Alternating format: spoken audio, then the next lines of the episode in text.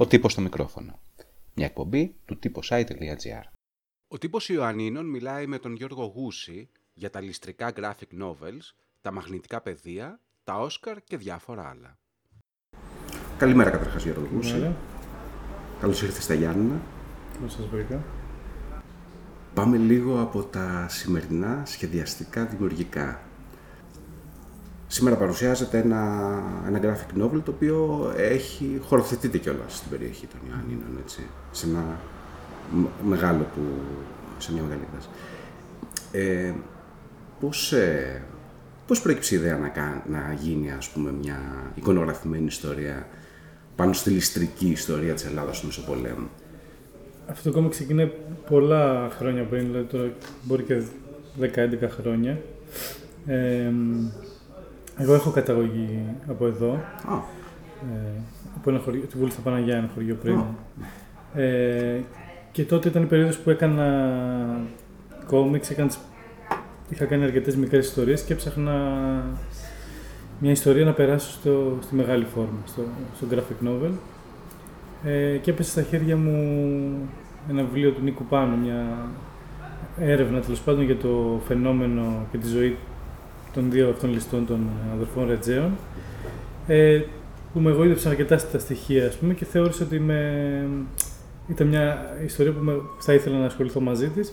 Και από τότε άρχισε μια μακριά πορεία, ας πούμε, μεταβρέθηκα με τον Γιάννη Ράγκο να με βοηθήσει στη συγγραφή του σενάριου, γιατί τότε δεν είχα καμία εμπειρία στη μεγάλη φόρμα. Ε, σιγά σιγά άρχισαμε να το δουλεύουμε, να το φτιάχνουμε και τα σχέδια, βρήκαμε εκδότη, μπλα μπλα. Τέλος πάντων. Περάσαν τα χρόνια και ήταν και τώρα, δηλαδή δεν θα ξεκίναγα κάτι τόσο μεγάλο, γιατί έχει έτσι μια, μια άγνοια κινδύνου, ας πούμε, όλο αυτό. Ε, αλλά τέλος πάντων, μετά από 10 χρόνια κατάφερα να ολοκληρώσω και το πρώτο μέρος, είναι 140-150 σελίδες. Και τώρα βρισκόμαστε στη διαδικασία της κατασκευής του δεύτερου κομματιού. Μμ. Αλλά αυτό ήταν ένα- μια τρομερά γοητευτική ιστορία για μένα, που ήταν και το πέρασμά μου ας πούμε, στη μεγάλη φόρμα τότε. ε, έψαξες, ας πούμε, καθόλου πηγές ε, Ναι, ο- και τα έχουμε λοιπά, κάνει όλο έτσι. το, ό,τι φαντάζεσαι. για το- Δηλαδή και το βιβλίο αυτό είχε πολλές πηγές, οι οποίες βέβαια αρκετές ήταν ε, ε, αμφιλεγόμενες, αλλά έτσι και έτσι εμείς είχαμε αποφασίσει ότι θα κάνουμε μια διασκευή πάνω Μμμ. στη ζωή τους, δηλαδή μια, ένα non-fiction novel ας πούμε, εμπνευσμένο από αληθινά γεγονότα, οπότε κάναμε μια γενική έρευνα, ο Γιάννης είναι και δημοσιογράφος, Μμ. ε, σε εφημερίδες, ότι βρήκαμε οτιδήποτε υπάρχει, ας πούμε, και από εκεί πέρα αρχίσαμε να φτιάχνουμε μια δικιά μας εκδοχή, ας πούμε, της ιστορίας, που όμως κατά 75% είναι η πραγματική ιστορία και, ότι, δε- και πολλά κομμάτια δεν τα βρήκαμε κιόλας, δηλαδή δεν υπάρχουν και εξηγήσεις για διάφορα ας πούμε, περιστατικά. Υπήρχε, ας πούμε, ένα, ένα πρότυπο, ας πούμε, ένα παράδειγμα, μια επιρροή για να πατήσετε πάνω σε αυτήν ένα προηγούμενο, ξέρω εγώ, όχι μόνο Ε, ελληνικό. Όχι, κάτι, κάτι πολύ συγκεκριμένο όχι, αλλά εντάξει, όλο, ξέρεις, όλο το... Ε, και οι, οι ταινίες κυρίως, ας πούμε, Μμμ. τα ηλιστρικέ ταινίες και με τους Ιταλού, οι μαφιόζικες ταινίες, τα, τα western, έχει αρκετά τέτοια στοιχεία. Τα noir, δηλαδή.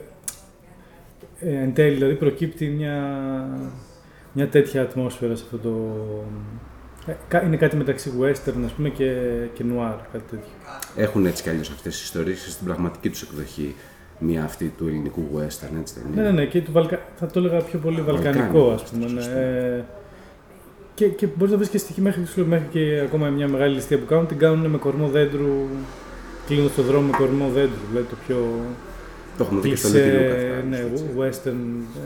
Ε, και όντως το κάναν έτσι. Δηλαδή έχει, έχει διάφορα τέτοια στοιχεία. Και βέβαια η Νταρκίλα και το Goth που έχουν τα ήπειρος, ας πούμε, και τα Μμμ. Βαλκάνια γενικά σαν ατμόσφαιρα. Ε,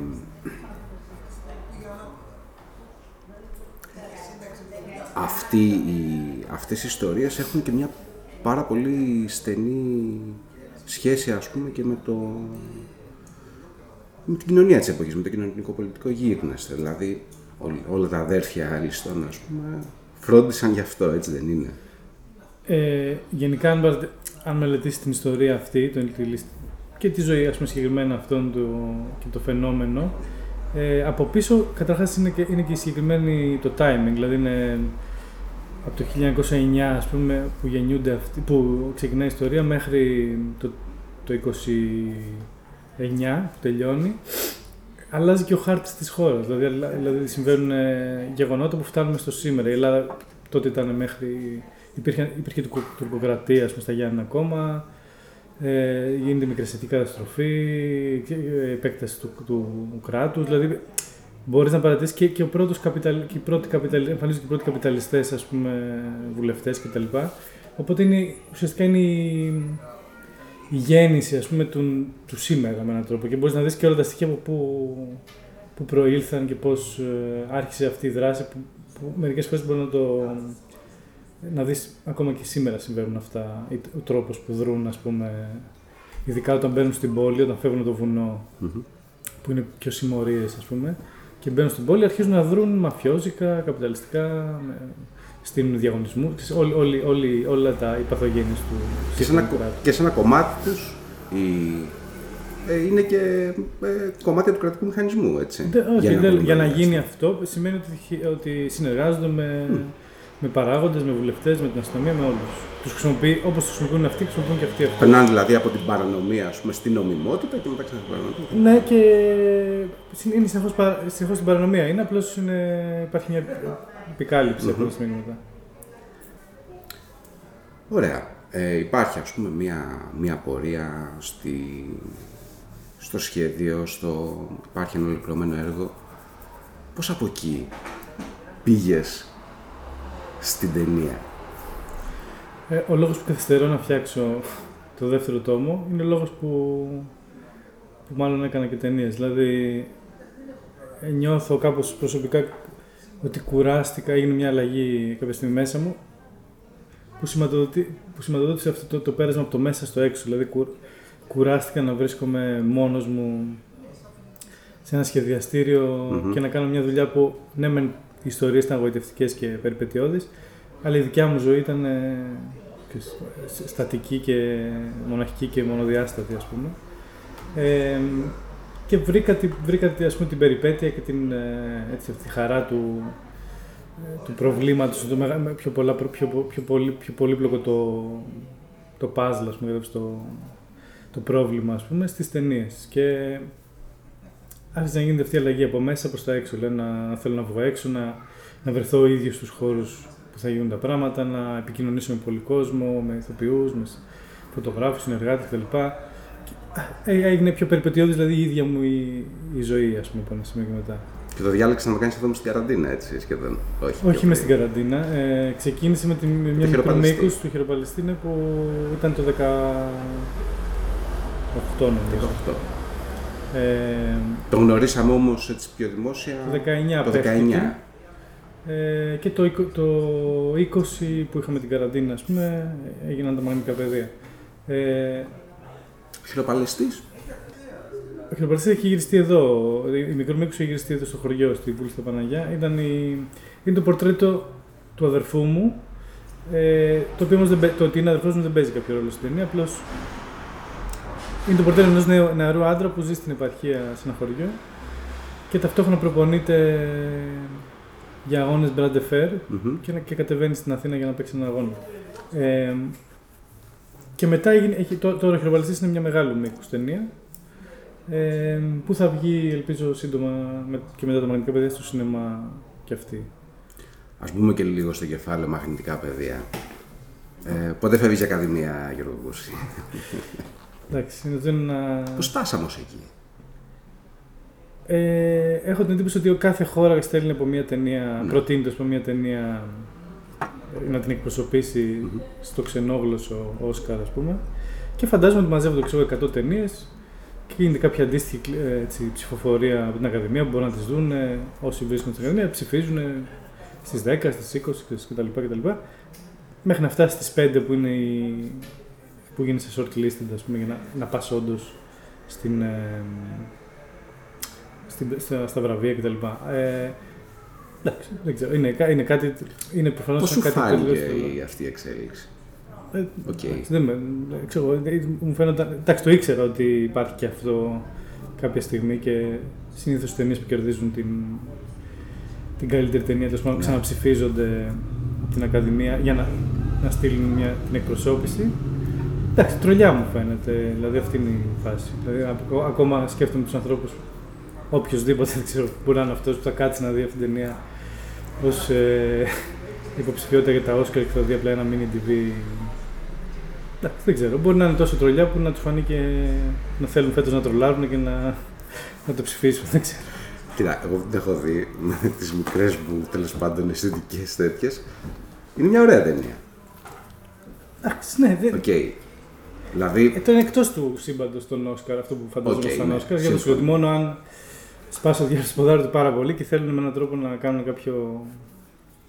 Η ιδέα, η ιδέα πώς ήταν ε, για να γίνουν τα μαγνητικά παιδιά, ήταν ας πούμε αυτό το, το storyline ας πούμε και πάνω σε αυτό δουλέψατε ας πούμε αισθητικά και τα λοιπά, πώς προέκυψε; Ναι, καταρχάς είχε γυριστεί χωρίς σενάριο, δηλαδή χωρίς ε, διαλόγους, ας πούμε. Ε, υπήρχε μια. Είχε γραφτεί μια σύνοψη πραγμάτων, μια σύνοψη ιστορίας όπως την, όπως την είδατε, αλλά συνοπτικά, χωρί να περιγράφονται τι ακριβώς λένε, πού ακριβώς βρίσκονται κτλ. Ήταν η ροή, η ροή των πραγμάτων μόνο. Ε, τα μαγνητικά παιδιά έγιναν από μια.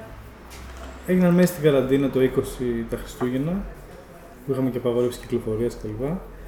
Ε, έγινε από μια τρομερή ανάγκη να κάνουμε κάτι έτσι κι αλλιώς. Δηλαδή, ήμασταν μια μικρή ομάδα ανθρώπων που είχαμε συνειδητοποιήσει ότι ο καθένας μπορεί να φέρει μέσα κάτι, τον εαυτό του με την προσωπικότητά του. Ε, είχα βρεθεί στα χέρια μου λίγα λεφτά από μια υποτροφία του Νιάρχος, του Artworks, κάτι τύπου ξέρω 8.000 ευρώ ας πούμε και είχα αποφασίσει ότι αφού μου τα δώσανε χωρίς να τα δουλέψω με έναν τρόπο, τα, να τα πετάξω ξανά σε κάτι ας πούμε και είπαμε τα παιδιά ότι, αν, όποιος, όποιος, ξέρεις, ε, ότι, έχω, ότι έχω την πρόθεση να κάνουμε μια ταινία χωρίς πλάνο, ενώ χωρίς ε,